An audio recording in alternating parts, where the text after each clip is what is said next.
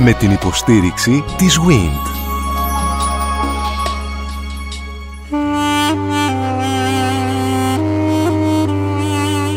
«1821» Μια συναρπαστική σειρά ραδιοφωνικών ντοκιμαντέρ στον Sky 100,3. Κυρίες και κύριοι, μπαίνουμε στο ταξίδι μας στη νεότερη ιστορία της Ελλάδος.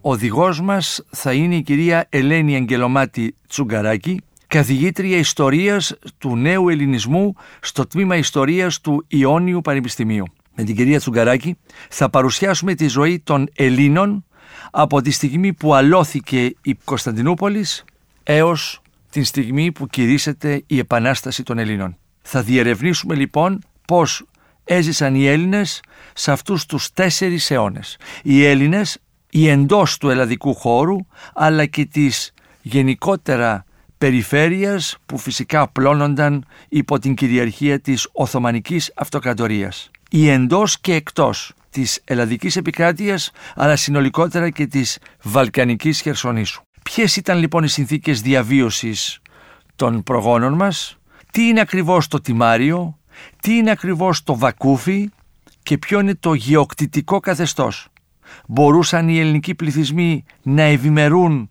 μέσα από την γεωργία και την κτηνοτροφία. Τι συνέβη τους δύο πρώτους αιώνες της Οθωμανικής κυριαρχίας και τι ακολούθησε στη συνέχεια όταν άρχισε η συρρήκνωση των Οθωμανών. Μέσα λοιπόν σε αυτήν την αυτοκρατορία οι λαοί διαχωρίζονται βάσει του θρησκεύματός τους. Είναι και τα μιλέτια. Ένα από τα μιλέτια είναι φυσικά οι χριστιανοί. Και εδώ διερευνάται ο ρόλος της Ορθόδοξης Εκκλησίας, αλλά και ο ρόλος των τοπικών κοινοτήτων που επικοινωνούν με την υψηλή πύλη. Πώς οι τοπικοί άρχοντες διοικούν τους ομοεθνίστους, πώς διοικούν τις περιοχές τους; Θα μιλήσουμε φυσικά για τους εξισλαμισμούς και για το παιδομάζωμα. Οι εξισλαμισμοί είναι και εκούσιοι και ακούσιοι. Αλήθεια, γιατί κάποιοι πληθυσμοί επιλέγουν να αλλάξουν θρησκεία ενώ κάποιοι άλλοι εξισλαμίζονται με βίαιο τρόπο, γιατί γίνεται το παιδομάζωμα, σε τι εξυπηρετεί, ποια είναι η θέση της Οθωμανικής διοίκησης και πώς βιώνει η ελληνική κοινωνία την αρπαγή των νεαρών ανδρών; Κυρίες και κύριοι, στο σημείο αυτό αρχίζει το ταξίδι μας στη νεότερη ιστορία της Ελλάδος. Η κυρία Ελένη Αγγελομάτη Τσουγκαράκη, καθηγήτρια ιστορίας του νέου ελληνισμού στο τμήμα ιστορίας του Ιόνιου Πανεπιστημίου. Κυρία Αγγελομάτη, γεια σας. Χαίρετε και ευχαριστώ που με καλέσατε. Σα ευχαριστώ και εγώ. Εσείς υπογράφετε τον πρώτο τόμα αυτής της έκδοσης, της πεντάτομης και θα μας περιγράψετε την περίοδο μέχρι που φτάνουμε στην έναρξη της Επαναστάσεως. Δηλαδή ας το πούμε από την στιγμή της αλώσεως, της πτώσης της Κωνσταντινούπολης έως τις αρχές του 1820 μέχρι εκεί θα το φέρουμε και θα μάθουμε λοιπόν πώς ήταν ο ελληνισμός σε αυτήν την περίοδο. Είναι τα προλεγόμενα της επαναστάσεως, να δώσουμε έναν τέτοιον τίτλο. Θα ήταν πάρα πολύ δύσκολο να καλύψω ικανοποιητικά τόσους αιώνες. Θα ήθελα απλώς να δηλώσω ότι στο βιβλίο εκ των πραγμάτων επικεντρωνόμαστε στην ελληνική Χερσόνησο και στους Έλληνες ή τους άλλους λαούς τις άλλες εθνότητες της εποχής εκείνης που ζουν σε αυτό το χώρο. Αλλά οι Έλληνες της εποχής αυτής των ξένων κυριαρχιών ήταν βέβαια διασπαρμένη σε πολύ ευρύτερο χώρο από ό,τι έχει η σημερινή Ελλάδα ναι. και στην οποία στην πραγματικότητα αναφερόμαστε γεωγραφικά στο βιβλίο. Ο ελληνισμός απλώνεται ο... πέραν του ελλαδικού πέραν χώρου όπως τον ξέρουμε ελλαδικού σήμερα. χώρου, δηλαδή της ελληνικής επικράτειας που την ξέρουμε σήμερα, που ούτως ή άλλως ολοκληρώθηκε το 1948 με την προσάρτηση των Δωδεκανήσων. Έτσι δεν είναι, διότι μέχρι και τον πόλεμο τα Δωδεκανήσια ήταν έξω. Εν πάση περιπτώσει, έχουμε δύο ξένες κυριαρχίες. Η μία αρχίζει νωρίτερα, είναι η κυριαρχία των Φράγκων, οι Λατίνων που αρχίζει το 1204 με την πτώση της Κωνσταντινούπολης κατά την τέταρτη σταυροφορία, την διανομή των κατακτημένων εδαφών από τους Λατίνους κατακτητές οι οποίοι είναι διαφόρων εθνοτήτων, είναι και Γάλλοι, Νορμανδοί, Νορμανδοί Βενετοί, Γενουάτες και λέγονται γενικώς Φράγκοι. Αλλά βέβαια οι εθνότητες τους ποικίλουν και δημιουργείται ένας χώρος στον οποίο κυριαρχούν αυτοί και είναι κυρίως ένα μεγάλο μέρος της σημερινής Ελλάδας, κυρίως η Πελοπόννησος, πάρα πολλά νησιά, η Κρήτη, τα ε, Πτάνησα, πολλές από τις Κυκλάδες. Είναι μια ταραχημένη εποχή και στην οποία αλλάζουν και εύκολα οι κυριαρχίες. Είναι το Βυζάντιο που έχει συρρυκνωθεί σε δύο ελληνικές κυριαρχίες που είναι αφενός με το δεσποτάτο της Υπήρου στα δυτικά που κάποια στιγμή περιλαμβάνει μέχρι και τη Θεσσαλονίκη την οποία την ανακαταλαμβάνουν από τους Φράγκους και είναι και το βασίλειο της Νικαίας από το οποίο μετά από 60 περίπου χρόνια ανακαταλαμβάνεται η Κωνσταντινούπολη και επανειδρύεται η συρρυκνωμένη Βυζαντινή Αυτοκρατορία. Ωστόσο και στους χώρους της πρώην Βυζαντινής Αυτοκρατορίας ήδη έχει από την εμφάνιση των τουρκικών φύλων αρχίσει μια βαθμιαία κατάκτηση πρώτα από τους Σελτζούκους και στο τέλος για να πλησιάζουμε κάνοντας κάποια άλματα στην εποχή που μας ενδιαφέρει από τους Οθωμανούς Τούρκους οι οποίοι πια μετά τον 14ο αιώνα, δηλαδή το 1300 και ύστερα, αρχίζουν και επεκτείνονται εντυπωσιακά στην Μικρά, Μικρά Ασία ή κάποια στιγμή περνάνε και στην Ευρώπη, καταλαμβάνουν την Καλύπολη και αρχίζουν και την κατάκτηση των Βαλκανίων. Έτσι, χώροι στους οποίους κυριαρχούσε ή, εν πάση περιπτώσει, αν δεν κυριαρχούσε, ήταν βασικός συστατικό ελληνικός πληθυσμός και χώροι που ήταν παλαιότερα αποκλειστικά χριστιανικοί, σιγά σιγά εξισλαμίζονται, είτε δια της βίας είτε εκουσίως, δεν είναι όλοι βίαιοι οι εξισλαμισμοί, υπάρχουν πάρα πολλοί εκούσιοι για διάφορους λόγους. Οι άνθρωποι χάνουν βαθμιαία μαζί με τη θρησκεία, πολλές φορές χάνουν και τη γλώσσα. Ή συμβαίνει το αντίστροφο, διατηρούν τη θρησκεία αλλά χάνουν τη γλώσσα με κάποιο τρόπο. Είναι λεγόμενοι καραμανλίδε, παραδείγματος χάρη. Τουρκόφωνοι Μιλάνε οι χριστιανοί. τουρκόφωνοι χριστιανοί, οι οποίοι όμως γράφουν με ελληνικούς χαρακτήρες τουρκικά. Και έτσι έχουμε έναν ελληνισμό ο οποίος είναι μοιρασμένος υπό ξένες κυριαρχίες, αφενός με δυτικές, αφετέρου ανατολικές, δηλαδή τους Οθωμανούς Τούρκους, οι οποίοι κατακτούν βαθμιαία τα Βαλκάνια. Κάποια στιγμή με την επέκτασή τους φτάνουν να πολιορκήσουν και τη Βιέννη πολύ αργότερα στο 16ο αιώνα. Πρέπει να πω ότι η Οθωμανική κατάκτηση στην αρχή επέφερε μια ειρήνη η οποία ήταν πολυπόθητη για ορισμένες περιοχές παρά τα βάσανα των κατοίκων. Για δύο αιώνες περίπου. Κοιτάξτε, μέσα στο 15ο αιώνα, όσο συνεχίζονται οι κατακτήσεις, παραδείγματος χάρη στην ελληνική Χερσόνησο, μέχρι να απομακρυνθούν ή να ιτηθούν ή τέλος πάντων να διατηρήσουν μέχρι την ως την κυριαρχία τους οι Βενετοί, γίνονται συνεχώς συνεχώς Συγκρούσεις με τους Οθωμανούς. μάχες και διάφορα. Κάποια στιγμή οριστικά ή σχεδόν οριστικά φεύγουν οι Βενετοί από την Πελοπόννησο το 1541 με την κατάληψη του ναυπλίου και της μονεμβασίας. Ε, θα επανέλθουν το 1685 μετά από Αλλά αυτό το άλλους ενδιάμεσο πολέμους. διάστημα είναι ικανό είναι, για είναι να. η πρώτη τουρκοκρατία στην Πελοπόννησο. Ναι, και είναι ικανό για να εργαστούν οι άνθρωποι κάτω πιο ήρεμες συνθήκες. Να σας πω τι γίνεται. Η πρώιμη σχετικά περίοδος της τουρκοκρατίας, παρά τα μεγάλα προβλήματα, τους εξισλαμισμούς κτλ. Τουλάχιστον από οικονομικής απόψεως δεν ήταν δραματική. Η φορολογία δεν ήταν δραματική, διότι το Οθωμανικό κράτος, ακολουθώντας το Κοράνι, α, τις περιοχές οι οποίες είχαν παραδοθεί και ο θελός, τους άφηνε να έχουν ορισμένα προνόμια, παραδείγματος χάρη τα Γιάννενα που παραδόθηκαν έχεραν ιδιαίτερων προνομίων, ενώ αντιθέτως η Θεσσαλονίκη, η οποία κατελήφθη το 1430 βία, ε, υπέφερε πάρα πολύ. Απ' την άλλη τη μεριά, η οργάνωση ενός κράτους το οποίο επεκτείνεται και επομένως είναι στην ακμή του και επομένως έχει μέσα και πόρους δεν βαρύνει δραματικά τους υπηκόους. Συνήθως το Οθωμανικό κράτος κάνει κάποιες απογραφές όταν καταλαμβάνει τους καινούριους χώρους για να ξέρει τι φορολογία θα κάνει, διότι οι μη μουσουλμανικοί πληθυσμοί εξασφαλίζουν το δικαίωμα της διαβίωσης σε ένα μουσουλμανικό κράτος, πληρώνοντας α, τον κεφαλικό φόρο. Πρέπει να πούμε περιέργως ότι ο κεφαλικός φόρος επανήλθε στην Αγγλία στο τέλος του 20ου αιώνα, είναι ο λεγόμενος Paul Tax που έβαλε η Θάτσερ κάποια στιγμή. Δηλαδή δεν είναι και άγνωστο σε κάποιες κοινωνίες ε, σύγχρονες, αλλά εν πάση περιπτώσει τότε ήταν συνώνυμο της θρησκείας και όχι της ατομικότητας του υπηκόου. Εν πάση περιπτώσει κάποια ειρήνη εκεί που Αυτή η ειρήνη, εφαρμόστηκε αυτή η περίοδος επέτρεψε, έφερε και μια ευημερία. Έφερε επέτρεψε μια... όχι ευημερία με τη σημερινή έννοια, αλλά κάποιες αν, ίσως ανεκτές συνθήκες Να μην πεθάνουν από την πείνα δηλαδή. ναι.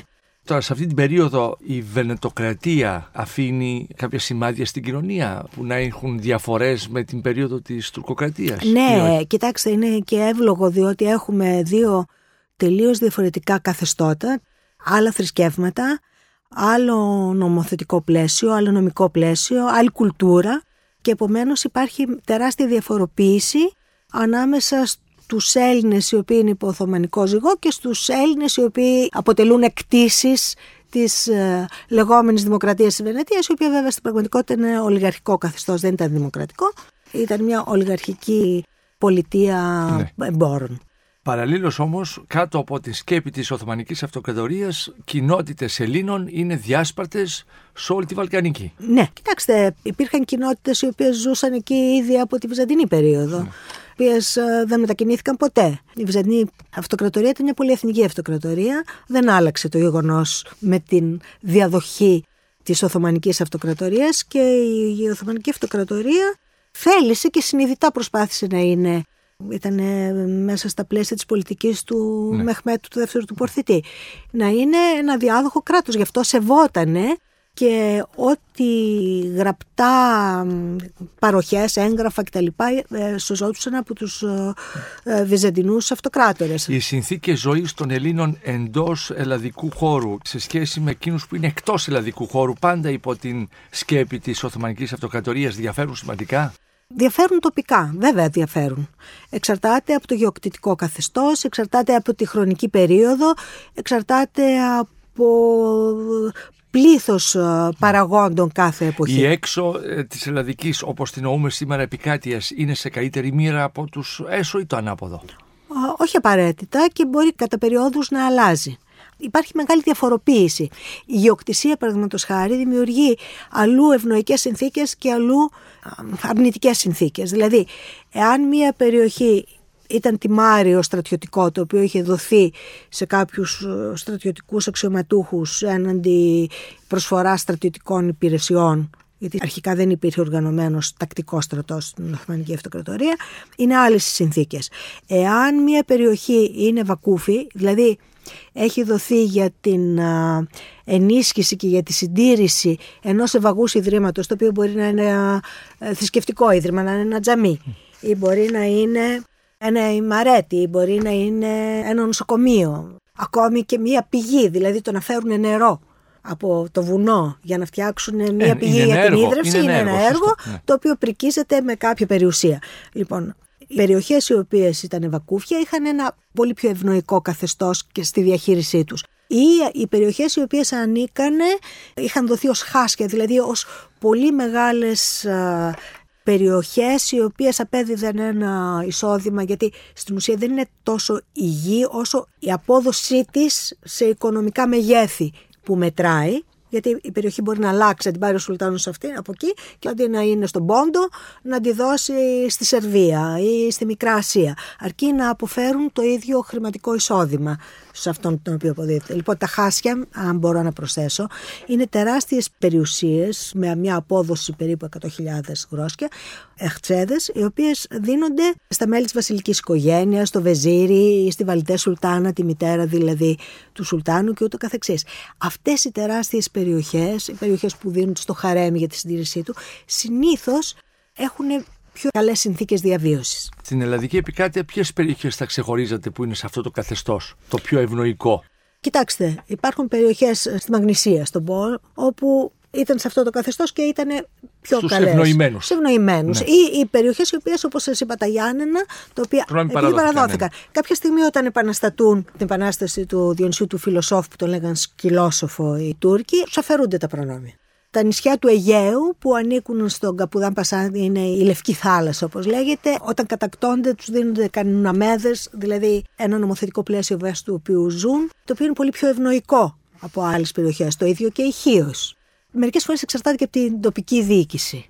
Πρέπει να πούμε ότι η κεντρική εξουσία σε αυτές τις περιπτώσεις δεν προβαίνει σε μέτρα τα οποία θα διαλύσουν τους ραγιάδες διότι είναι και μια πηγή εισοδήματος. Ναι. Τους, ε, συνεπώς οι Έλληνες κρατώνται με αυτά που ξέρουν ως επίπεδο οργάνωσης και αναλαμβάνει ποιος να διοικήσει στο όνομα της υψηλής πύλης που κατά στοιχεία κατεβαίνουν και οι εντολές προς τα κάτω στην ιεραρχία της Οθωμανικής Αυτοκρατορίας. Ποιος είναι ο προεστός, είναι ο επικεφαλής σε κάθε κοινότητα; Υπάρχουν δύο διοικητικοί φορείς. Υπάρχει η κεντρική εξουσία, η οποία έχει και την επαρχιακή της διοίκηση. Και πρέπει να πούμε ότι όλα αυτά είναι κάτω από ένα νομοθετικό πλαίσιο που το καλύπτει η Σαρία, δηλαδή ο ναι. νόμος.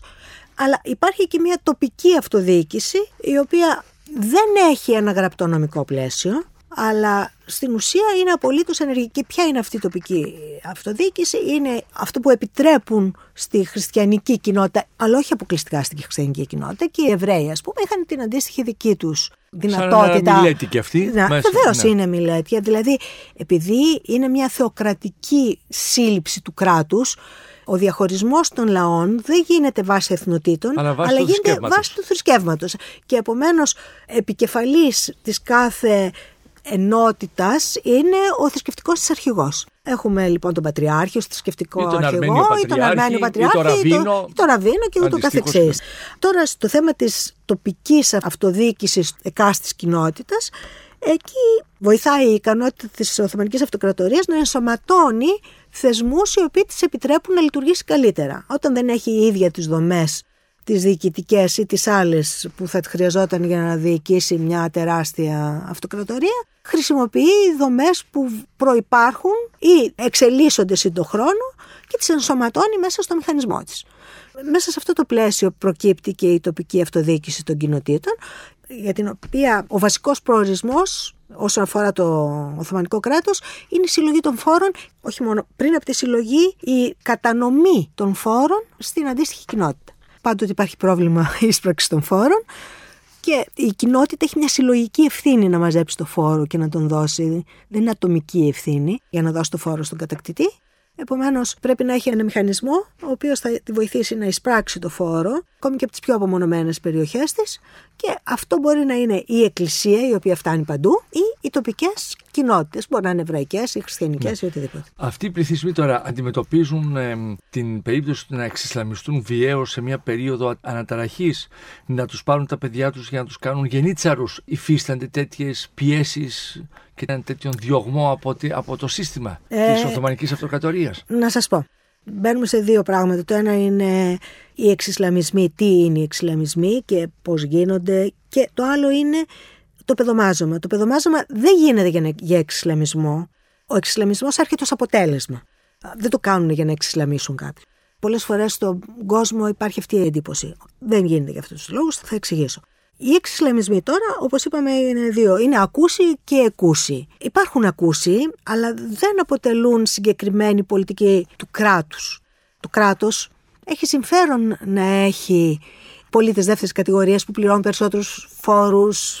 Εν πάση περιπτώσει. Παρά να ανέβουν κατηγορία ναι, η, πέραν τούτου, το Κοράνι. Για να, ναι, για να πέραν τούτου, όλα το, αυτά το, το Κοράνι επιτάσσει οπωσδήποτε να εξισλαμιστούν οι ειδωλολάτρες, αυτοί που δεν πιστεύουν σε μια μονοθεϊστική θρησκεία. Οι Ορθόδοξοι Χριστιανοί είναι τακτοποιημένοι, είναι εκεί τοποθετημένοι και οι Εβραίοι τοποθετημένοι. Και οι Εβραίοι και, και, στην Περσία, αυτοί που πιστεύουν ναι. στο ζωροαστρισμό. Δεν προσπαθεί, ή τουλάχιστον δεν υπάρχει τέτοια επιταγή. Και σε πρακτικό επίπεδο δεν θα συνέφερε κιόλας υποθέτω, δεν είμαι στο μυαλό τους, αλλά πρακτικά καταλαβαίνει κανείς ότι δεν θα συνέφερε. Γίνονται όμως βίαιοι εξισλαμισμοί, διότι σε περιοχές απόμακρες, σε περιοχές που μπορεί ο τοπικός ε, διοικητής ε, για κάποιο λόγο να είναι φανατικός ή να υπάρχουν ε, φανατικοί μουσουλμάνοι, μουλάδες ή οτιδήποτε, ναι. γίνονται εξισλαμισμοί, αλλά όχι τόσοι. Ναι. Κυρία Αγγελομάτη, μας εξηγείτε τον εξισλαμισμό. Μείναμε λοιπόν στην περίπτωση εκείνη που πάει κάποιος οικειοθελώ να ασπαστεί τον Ισλαμισμό, αλλά μου είπατε σε αυτή την περίπτωση δεν τους πολύ θέλουν αυτούς, διότι αναβαθμίζονται ως πολίτες Α κατηγορίας και δεν θέλουν να αλλάζουν, να, να τους χαλάει την τάξη που έχουν, εν πάση περιπτώσει, οι Οθωμανοί. Θα τροποποιούσα λιγάκι ναι. την ερώτηση για να δώσω και την απάντηση. Δηλαδή, δεν είναι ότι δεν τους πολύ θέλουν. Θρησκευτικά βεβαίως το να αποκτήσει κανείς περισσότερους πιστούς στη θρησκεία του. Από άποψη των θρησκευόμενων ήταν βέβαια μια πολύ σωστή και ευλογημένη για τη θρησκεία τους τακτική. Υποθέτω όμως ότι για τον κρατικό μηχανισμό δεν θα ήταν πάντοτε το πιο ευπρόσδεκτο ε, εάν εν πάση περιπτώσει αυτό εξαπλωνόταν πάρα πολύ ή αν δημιουργούσε πολύ μεγάλη αντίδραση στους πληθυσμούς που υφίστανται τους διωγμούς προκειμένου να εξισλαμιστούν. Από την άλλη όμως υπάρχουν μεγάλης έκτασης εκούσιοι εξισλαμισμοί οι οποίοι προσπαθούμε να τους εξηγήσουμε ξέρετε γιατί ίσως δεν μπορούμε να το καταλάβουμε τώρα πολύ εύκολα. Οι άνθρωποι μετά το μεγάλο σοκ της κατάληψης από μία αλόθρησκη και τελείως ξένη ως προς τα ήθη και τα έθιμα δύναμη, αισθάνθηκα μια απελπισία. Πίστεψαν ότι ο Θεός τους εγκατέλειψε, ότι τιμωρούνται δια τις αμαρτίες τους.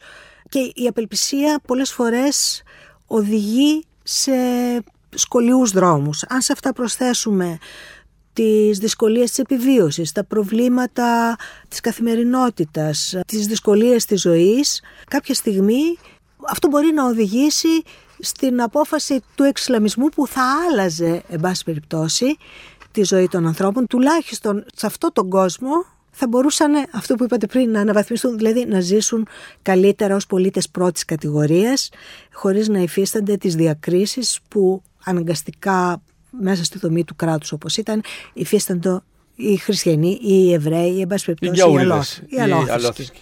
Πρέπει να προσθέσω ότι λίγο πριν από την Επανάσταση, το 18ο αιώνα, δηλαδή προχωρημένη πια εποχή, παρατηρούνται μεγάλοι εξισλαμισμοί σε πολλές περιοχές. Όπως; Στην κοιλάδα του Αλιάκμονα. 75 χωριά ξεσλαμίστηκαν σχεδόν μονομιάς. Προηγήθηκε Είναι... κάποιο γεγονός; Όχι πόσο τουλάχιστον ξέρω εγώ, δεν, δεν ξέρουμε όλα, αλλά νομίζω ότι οι συνθήκες... Δεν ξεσηκώθηκαν δηλαδή. Όχι, όχι, δεν ναι. ήταν αποτέλεσμα μιας εξέγερσης ή ενός βίου εξισλαμισμού. Πολλές φορές εξισλαμιζόταν ολόκληρη κοινότητα μαζί με τον παπά της.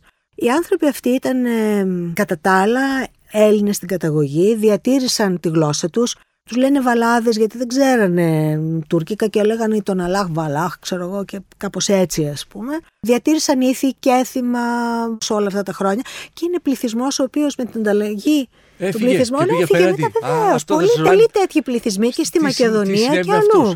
αντιλάγησαν. Βεβαίως. Πάρα πολλοί τέτοιοι πληθυσμοί είναι εξισλαμισμένοι.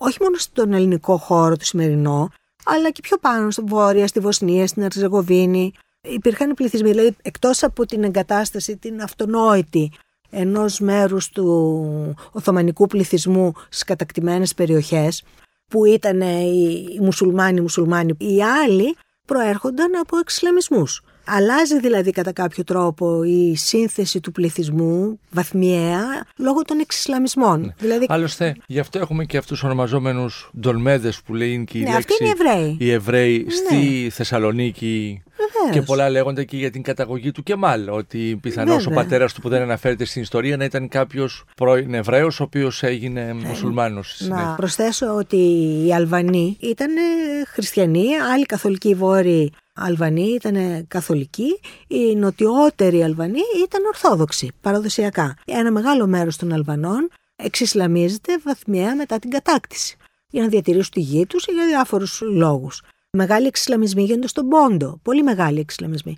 Ο Πόντος χάνει ένα μεγάλο μέρος του πληθυσμού του, είτε διότι φεύγουν μεταναστεύσεις, είτε διότι εξισλαμίζονται, μειώνονται οι Μητροπόλεις, οι επισκοπές κτλ. Και βέβαια υπάρχει και το φαινόμενο του κρυπτοχριστιανισμού, δηλαδή άνθρωποι οι οποίοι εξωτερικά φαίνονται εξισλαμισμένοι και ζουν ως μουσουλμάνοι, διατηρούν κρυφά την πίστη τους, προσπαθούν να παντρεύονται μεταξύ τους οι οικογένειες. Είναι μια πάρα πολύ δύσκολη και επώδυνη κατάσταση, την οποία ξέρουμε ότι γίνεται σε διάφορες περιοχές, στον Πόντο, στην Κύπρο, στη Μικρά Ασία. Αυτή κάποια στιγμή με τις μεταρρυθμίσεις του 19ου αιώνα, πολλοί αποκαλύπτουν την ταυτότητά τους. Μάλιστα στην Κρήτη ένας από τους γνωστούς αγωνιστές του 21 ήταν από τον Κουσέ της ε, Μεσαράς, ο Κουρμούλης, ήταν εξισλαμισμένοι κρυπτοχριστιανοί οι οποίοι εκδηλώθηκαν και πολέμησαν σιγά σιγά βέβαια μέσα στους αιώνες όπως αντιλαμβάνεστε εξαφανίζονται ένα μεγάλο μέρος από αυτούς τους αρχικούς κρυπτοχριστιανούς. Στο παιδομάζωμα τώρα, κυρία Γκυλωμάτη. Το παιδομάζωμα, κοιτάξτε να δείτε. Παιδομάζωμα είναι φαινόμενο της πρώιμης σχετικά τουρκοκρατίας. Δεν διαρκεί Άρα σταμάτησε συνεχώς. Ναι, γιατί τι ήταν το παιδομάζωμα; Ο Οθωμανικός στρατός δεν ήταν ένας άτακτος στρατός που βασιζόταν κυρίως στη συμμετοχή των τιμαριωτών. Όπως ήταν δηλαδή στη Δύση το Μεσαίωνα που καλούσαν τους υπότες τους και τους βαρόνους τους να συστρατευθούν κάτι αντίστοιχο για να δώσω μια εικόνα, με τα δεδομένα της εποχής βέβαια της Οθωμανικής Αυτοκρατορίας, ο, ο στρατός ήταν τιμαριωτικός, δηλαδή καλούσαν τους τιμαριώτες, στους οποίους είχε παραχωρήσει γη ή προνόμια, να συστρατευτούν και να μαζί με τους ακολούθους τους, τα άλογά τους κτλ. να ακολουθήσουν τον Σουλτάνο στο στρατό. Και ακολουθούσε και άτακτος κόσμος για πιάτσικο, για βάση περιπτώσει. Δεν υπήρχε όμως οργανωμένος με την έννοια του τακτικού στρατού που ξέρουμε εμείς σήμερα. Πολύ αργότερα φώναξαν συμβούλους. Αυτά φτάνουμε πια uh, τέλος του 18ου, αρχές 19ου αιώνα. Για να οργανώσουν το στρατό. Αλλά αυτό μιλάνε να τον, να τον οργανώσουν. Ήταν οργανωμένος πλέον ο στρατός, αλλά να τον εξευρωπαίσουν την πρώτη εκείνη περίοδο δεν υπήρχε καν η έννοια του οργανωμένου στρατού, του μόνιμου στρατού που βρίσκεται κάπου, ακολουθεί τους Σουλτάνους εκστρατείε, μένει σε συγκεκριμένα στρατόπεδα και ούτω καθεξής. Έτσι οι Σουλτάνοι χρησιμοποιούσαν ως προσωπική φρουρά για άμεσες ανάγκες ανθρώπους που είχαν συλλάβει εχμαλώτους, δούλους που είχαν με κάποιο τρόπο έτσι. Επειδή αρχίζει να δημιουργείται πιο έντονη η ανάγκη της μονάδων στρατιωτικών που να είναι αποκλειστικά στη διάθεση του Σουλτάνου σε μόνιμη βάση, αρχίζει αυτό το που λέμε εμείς παιδομάζωμα, που αρχίζει από το 14ο αιώνα στην περιοχή της Βαλκανικής και κυρίως της Νότιας Βαλκανικής, κατά το οποίο στέλνονται ειδικές επιτροπές, όπως σας είπα έχουν γίνει απογραφές, καταγράφονται οι άνθρωποι και επομένως το, το κρατική εξουσία ξέρει ανα πάσα στιγμή μπορεί στην περιφέρεια να δει τι πληθυσμός υπάρχει, αν υπάρχουν αρσενικά παιδιά και ούτω καθεξής. Και έτσι παίρνουν παιδιά, πάνε επιτροπές και παίρνουν παιδιά, τα οποία δεν είναι όλα για το στρατό. Παίρνουν παιδιά κυρίως στην εφηβεία και πιο μεγάλα λίγο εφόσον υπάρχουν και άλλα αρσενικά παιδιά στην οικογένεια, δεν παίρνουν συνήθως το μοναδικό. Το μοναδικό. Συνήθως, ναι, ναι. Και αυτά τα μεγαλύτερα παιδιά προορίζονται για το στρατιωτικό στάδιο, είναι αυτοί που θα γίνουν γενίτσαροι. Παίρνουν όμως και μικρότερα παιδιά, 8-10 ετών, αγόρια, τα οποία τα επιλέγουν με βάση την ευφυΐα τους, την ικανότητά τους, για τα οποία θα τα εκπαιδεύσουν για να μπουν στη γραφειοκρατία. Να επανδρώσουν δηλαδή να στελεχώσουν το γραφειοκρατικό μηχανισμό της αυτοκρατορίας. Αυτοί μεταφέρονται με ειδικούς τρόπους και εκπαιδεύονται. Οι στρατιωτικοί εκεί που χρειάζεται τους στέλνουν στη Μικρά Ασία και ζουν κοντά σε γεωκτήμονες εκεί μουσουλμάνους. Πού τα εντοπίζουν αυτά τα παιδιά, πού είναι αυτά όλα; Περνάει κάποια επιτροπή ναι, και ναι, λέει βγάλτε τα παιδιά σας επιτροπή. στην πλατεία για να στέλνετε τα... επιτροπή. Τώρα φαντάζομαι ότι σε τοπικό επίπεδο ξέρουν και μπορούν περίπου να πούνε εφόσον υπάρχει κάποιο είδους καταγραφή και υπάρχουν άνθρωποι που σε τοπικό επίπεδο θα μπορούσαν να πούνε. Ομολογώ ότι δεν ξέρω εξαιρετικές λεπτομέρειες πάνω σε αυτό.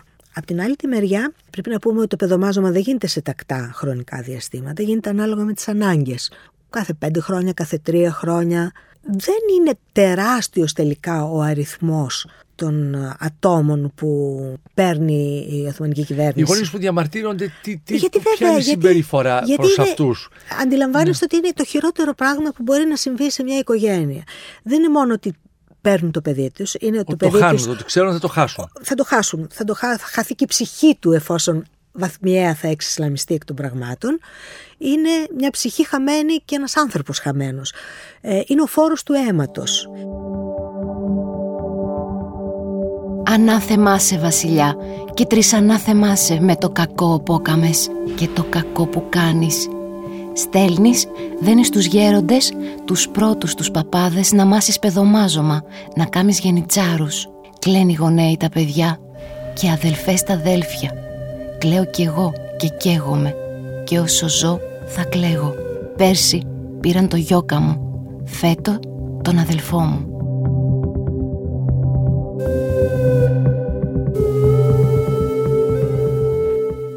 Πρέπει να σας πω ότι αυτό το πράγμα το οποίο στο βαθμό που γνωρίζουμε δεν ήταν τόσο γενικευμένο, δεν ήταν τόσο μεγάλο με τα σημερινά μέτρα, γιατί τότε και ο πληθυσμός ήταν μικρότερος και επομένως η, η σημασία μπορεί να ήταν συγκριτικά για να είμαστε να φέρουμε το, το αντικείμενο στην εποχή του, μπορεί να ήταν περισσότερη.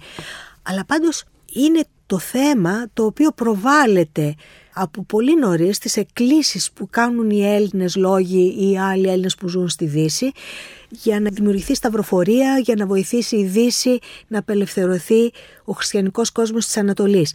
Προτάσεται αυτό το πράγμα ότι παίρνουν τα παιδιά τα οποία χάνονται για τη θρησκεία τους και τα κάνουν μακροπρόθεσμα να είναι οι πολέμοι των γονιών τους. Για τα ανθρώπινα δικαιώματα λοιπόν της εποχής εκείνης εισαγωγικά, εν πάση περιπτώσει ναι, είναι, θέλω να πω προβάλλεται, είναι, είναι, κάτι, είναι ναι. κάτι που το αισθάνονται βαθιά οι άνθρωποι. Και φαίνεται ότι συγκινεί και τη Δύση βέβαια, γι' αυτό προβάλλεται τόσο πολύ και στη Δύση. Η οικονομία, να τη δούμε λίγο κύριε Αγγελομάτη, πώς είναι διαρθρωμένη στην κοινωνία εκείνης της εποχής; Με τι ασχολούνται οι άνθρωποι κατά κύριο λόγο, είναι κτηνοτρόφοι, είναι αγρότες, στον, ε, στον ελλαδικό χώρο πάντα; Στον ελλαδικό χώρο. Πόσοι κάνουν εμπόριο, υπάρχουν τέτοιες καταγραφές; Κοιτάξτε, καταγραφές, όχι ακριβώς. Με την έννοια ότι τα αρχεία η έννοια του αρχείου στις περιοχές αυτές δεν υπάρχει.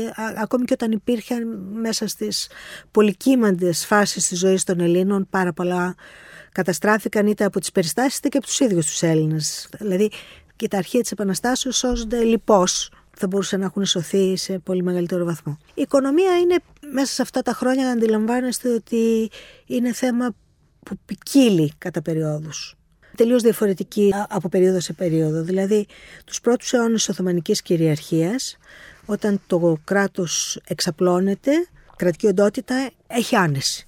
Οι νέες κατακτήσεις φέρνουν πλούτο, αλλά επιτρέπει την ε, μη δραματική καταπίεση των ανθρώπων μέσω της φορολογίας. Τι εννοώ με αυτό; Γίνονται απογραφές και η φορολογία τέλος πάντων είναι ανάλογη σε κάποιο βαθμό τις δυνατότητες των ανθρώπων. Όταν όμως πάβει να υπάρχει αυτή η επέκταση, η Οθωμανική Αυτοκρατορία δεν έχει τη δυνατότητα ανανέωσης ή, ή αύξησης του πλούτου της με τον τρόπο που ήξερε να το κάνει μέχρι τότε. Έχουν τελειώσει οι κατακτήσεις, Έχουν άρα επιστρέφει στους υπηκόους να πάρει τα χρήματα. Ναι, και, ε, για να αλλάζει, στο παλάτι. Ναι. Αλλάζει και το φορολογικό σύστημα. Γίνεται αυστηρότερο προφανώς. Αλλάζει τελείως.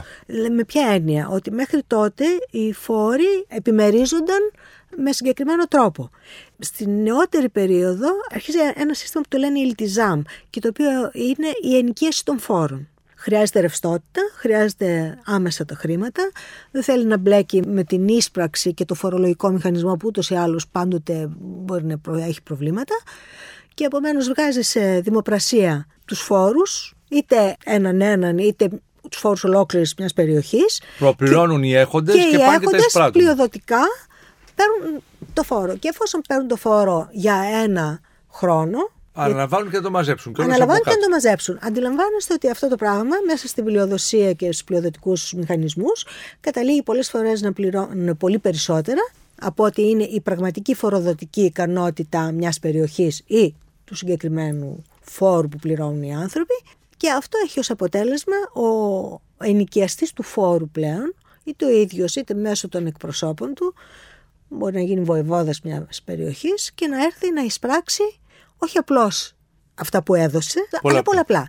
Ε, εκεί αρχίζει ακόμη μεγαλύτερη καταπίεση. Μια παρένθεση εδώ. Υπάρχουν ε, άνθρωποι ελληνικής καταγωγής που εμπλέκονται σε αυτή τη διαδικασία; Βεβαίως. Στην ύστερη περίοδο, πολλοί από τους προκρίτους, οι οποίοι έχουν τη δυνατότητα, την οικονομική, σιγά σιγά. Να προπληρώσουν και να εισπράξουν φόρο. Βέβαια. Ε, και επομένως μπαίνουμε και οι ίδιοι στον ίδιο μηχανισμό ενδεχομένως τη ίδια καταπίεσης, εφόσον οι ίδιοι πρέπει να εισπράξουν και να βγάλουν και το κέρδος τους. Ναι. Όταν συνεπώς οδηγούνται οι Έλληνες στο να φτάσουν και να ξεκινήσουν την Επανάσταση, βλέπουν στο πρόσωπο του πρόκριτού τους την Οθωμανική Αυτοκρατορία. Ναι, μα είναι και δεν είναι έτσι. Δηλαδή, είναι οι άνθρωποι που τους έχουν εκλέξει εν πολλής, αλλά ταυτόχρονα είναι και οι άνθρωποι που συνδιαλέγονται με την Οθωμανική Αυτοκρατορία, δηλαδή με τις επαρχιακές τοπικές αρχές. Στην οικονομία τώρα. Ασχολούνται οι άνθρωποι κυρίως με τη γεωργία και την κτηνοτροφία; Οι προβιομηχανικές κοινωνίες είναι κυρίως αγροτικές κοινωνίες.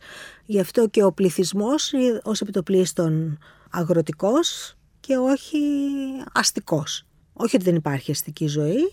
Η αστική ζωή διαλύεται στις εποχές των κατακτήσεων βεβαίως αντιλαμβάνεστε και των πολέμων αλλά σιγά σιγά αρχίζει και αναλαμβάνει και υπάρχουν και μεγάλες πόλεις στην αυτοκρατορία και υπάρχει αστική ζωή ε, και πέραν δηλαδή της Κωνσταντινούπολης ή της Μύρνης ή της Θεσσαλονίκης. Στον ελλαδικό χώρο ποιες είναι οι μεγάλες πόλεις, κυρία Αγγελομάτη; Στον ελλαδικό χώρο εξακολουθεί να παραμένει η Θεσσαλονίκη η μεγαλύτερη. Σε σχέση με την Αθήνα φαντάζομαι. Ε, πάντοτε ήταν η μεγαλύτερη η Θεσσαλονίκη, ήταν λιμάνι και στη Βυζαντινή περίοδο η Θεσσαλονίκη ήταν πολύ μεγαλύτερη πόλη από την Αθήνα. Μεγάλη πόλη είναι και τα Γιάννενα. Ναι. Είναι και η Λάρισα. Άλλες πόλεις αναπτύσσονται κατά περιόδους λόγω του εμπορίου, άλλες πόλεις μαραζώνουν ανάλογα με τις συνθήκες. Δηλαδή αυτό που χαρακτηρίζει τη ζωή των ανθρώπων στην Οθωμανική περίοδο, αυτή τουρκοκρατία που λέμε, είναι ότι οι συνθήκες και σε τοπικό επίπεδο μεταβάλλονται και δεν υπάρχει απόλυτη ομοιομορφία από περιοχή σε περιοχή. Αυτό μας εξηγεί ίσως και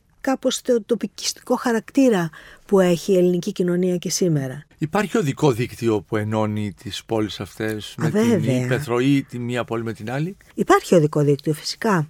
Καταρχήν η ίδια η αυτοκρατορία δεν θα μπορούσε να λειτουργήσει χωρίς ένα κεντρικό οδικό δίκτυο για να μπορεί να μεταφέρεται και ο στρατός και η αλληλογραφία. Πρέπει να υπάρχει επικοινωνία. Βέβαια δεν θα πρέπει να το φανταστούμε σαν το αντίστοιχο σημερινό οδικό δίκτυο με κανένα τρόπο. Και εν πάση περιπτώσει υπάρχουν δρόμοι οι οποίοι προϋπήρχαν. Είναι οι δρόμοι που ήδη της αρχαιότητας, της ρωμαϊκής εποχής, του Βυζαντίου. Είναι η πεπατημένη οδός η οποία συνεχίζει να έχει τη χρήση της και σε αυτή την περίοδο με τα προβλήματα που μπορούμε να φανταστούμε και που κάποιοι από εμάς τους παλαιότερους ξέρουμε καλύτερα από παλιά πριν γίνει η Εγνατία ή η Εθνική Δρόμη. Συνεπώς, ο πληθυσμός που ασχολείται με το εμπόριο επικοινωνεί μεταξύ των πόλεων ή είναι μια καθαρά αστική υπόθεση το εμπόριο, κυρία Αγγελομάτη. Υπάρχει ένα αστικό εμπόριο και βιοτεχνία, οικοτεχνία. Υπάρχουν εργαστήρια, υπάρχει ένα οργανωμένο εσωτερικό εμπόριο σε όλη την αυτοκρατορία, το οποίο ακολουθεί ένα πρότυπο το οποίο υπήρχε ήδη από τη Βυζαντινή Αυτοκρατορία και το οποίο υπήρχε παρόμοιο και στη Δύση. Το εμπόριο και η βιοτεχνία είναι οργανωμένοι στον αστικό χώρο σε συντεχνίες οι οποίες λειτουργούν υπό την εποπτεία του κράτους. Το κράτος εποπτεύει απολύτως τη λειτουργία του εμπορικού κόσμου και οι συντεχνίες μπορεί να είναι οργανωμένες κυρίως αναθρήσκευμα. Καμιά φορά έχουμε και μεικτές συντεχνίες. Αυτό είναι στο εσωτερικό εμπόριο, κυρίως στον αστικό χώρο. Οι Ορθόδοξοι Έλληνες με τι ασχολούνται περισσότερο, Πού είναι η κλίση τους; Δεν νομίζω ότι είναι θέμα κλίσης, είναι θέμα ανάγκης. Αλλά αν μου επιτρέψετε να συνδέσω λίγο για τους ακροατές μας, γιατί το εμπόριο δεν είναι μόνο το αστικό εμπόριο, το οποίο διευκολύνει τους αστούς. Το εμπόριο έχει στον ευρύτερο χώρο και στην Ήπεθρο και αυτό που με ρωτήσατε πώς συνδέεται δηλαδή η εμπορική δραστηριότητα μέσα στον χώρο τον επαρχιακό ε, συνδέεται με κάποιους τρόπους που εν μέρει διατηρούνται τοπικά και σήμερα. Υπάρχουν εκτός από τις τοπικές αγορές μικρές ή μεγάλες πλούσιες ή φτωχές που υπάρχουν σε ένα πόλισμα ή σε μια πόλη Υπάρχουν οι εβδομαδιαίες αγορές.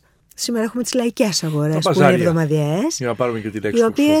Κοιτάξτε, υπάρχουν τα παζάρια στον αστικό χώρο, το οποίο είναι μόνιμα. Η οδός κεντρικής στην οποία γίνεται η αγοροπολισία ή είναι το εργαστήριο. Αλλά υπάρχουν οι εβδομαδιαίες αγορές, οι εμποροπανηγύρεις, οι μικρότερες οι εβδομαδιαίες που είναι κάτι σαν την λαϊκή αγορά. Δηλαδή, αν μπορούμε να κάνουμε ένα λίγο άτοπο παραλληλισμό, αλλά για να δώσουμε στον πολύ κόσμο να καταλάβει. Και υπάρχουν και τα μεγάλα πανηγύρια. Τα πανηγύρια λειτουργούσαν και στον ευρωπαϊκό χώρο. Είναι μεγάλα γεγονότα εμπορικά που γίνονται σε συγκεκριμένα. Μαζεύονται, υπάρχει μεγάλη προσφορά προϊόντων και ε, μεταποιημένων, δηλαδή εμπορικών, βιομηχανικών, βιοτεχνικών, καλύτερα να πούμε για την περίοδο αυτή, και αγροτικών, τα οποία προμηθεύονται από την ευρύτερη περιοχή στην οποία γίνεται το πανηγύρι οι κάτοικοι για να τα μεταφέρουν σε εβδομαδιαίες αγορές αλλά και στα παζάρια τα μόνιμα. Κύριε Αγγελομάτη, μέχρι εδώ, σε αυτό είναι το πρώτο μέρος αυτής της εκπομπής, στην οποία μας περιγράφεται την ζωή στην προεπαναστατική περίοδο, κυρίως στον ελλαδικό χώρο, εδώ περιοριζόμαστε, παρά το γεγονός όπως μας είπατε στον πρόλογό σας, ελληνικοί πληθυσμοί, ελληνικές κοινότητες απλώνονται σε όλη τη Βαλκανική Χερσόνησο, και πέραν αυτής, υπό την σκέπη φυσικά της Οθωμανικής Αυτοκρατορίας. Στην επόμενη εκπομπή, κυρίες και κύριοι, με την κυρία Ελένη Αγγελομάτη Τσουκαράκη, καθηγήτρια της ιστορίας του νέου ελληνισμού στο τμήμα ιστορίας του Ιόνιου Πανεπιστημίου, θα δούμε και τη δομή της ε, κοινωνίας σε αυτήν την περίοδο πάντα που αφορά στους θεσμούς στην εκπαίδευση, θα δούμε την, την όποια πολιτιστική δράση υπάρχει εκείνη την περίοδο, θα γνωρίσουμε εν ολίγης, ε, το πώς ζούσαν οι Έλληνες λίγο πριν ξεσπάσει η Επανάσταση του 1821. Εάν σας άρεσε το ραδιοφωνικό ντοκιμαντέρ που μόλις ακούσατε, μπείτε στο sky.gr κάθετος podcast και γίνετε συνδρομητής. Περιμένουμε όμως και τα σχόλιά σας ή ακόμα καλύτερα την κριτική σας στα iTunes. Η δική σας κριτική στα iTunes θα βοηθήσει και άλλους Έλληνες σε όλο τον κόσμο να ανακαλύψουν τα νέα podcasts του Sky και να γνωρίσουν την ιστορία μας. Κυρίες και κύριοι, γεια σας. Για την εκπομπή συνεργάστηκαν Παρουσίαση Άρης Πορτοσάλτε Παραγωγή Τζένι Πουπολίδου Επιμέλεια εκπομπής Αθανασία Χατζή. Η ηχογράφηση και η τεχνική επεξεργασία έγινε από τους ηχολήπτες του Sky 100,3 Με την υποστήριξη της WIND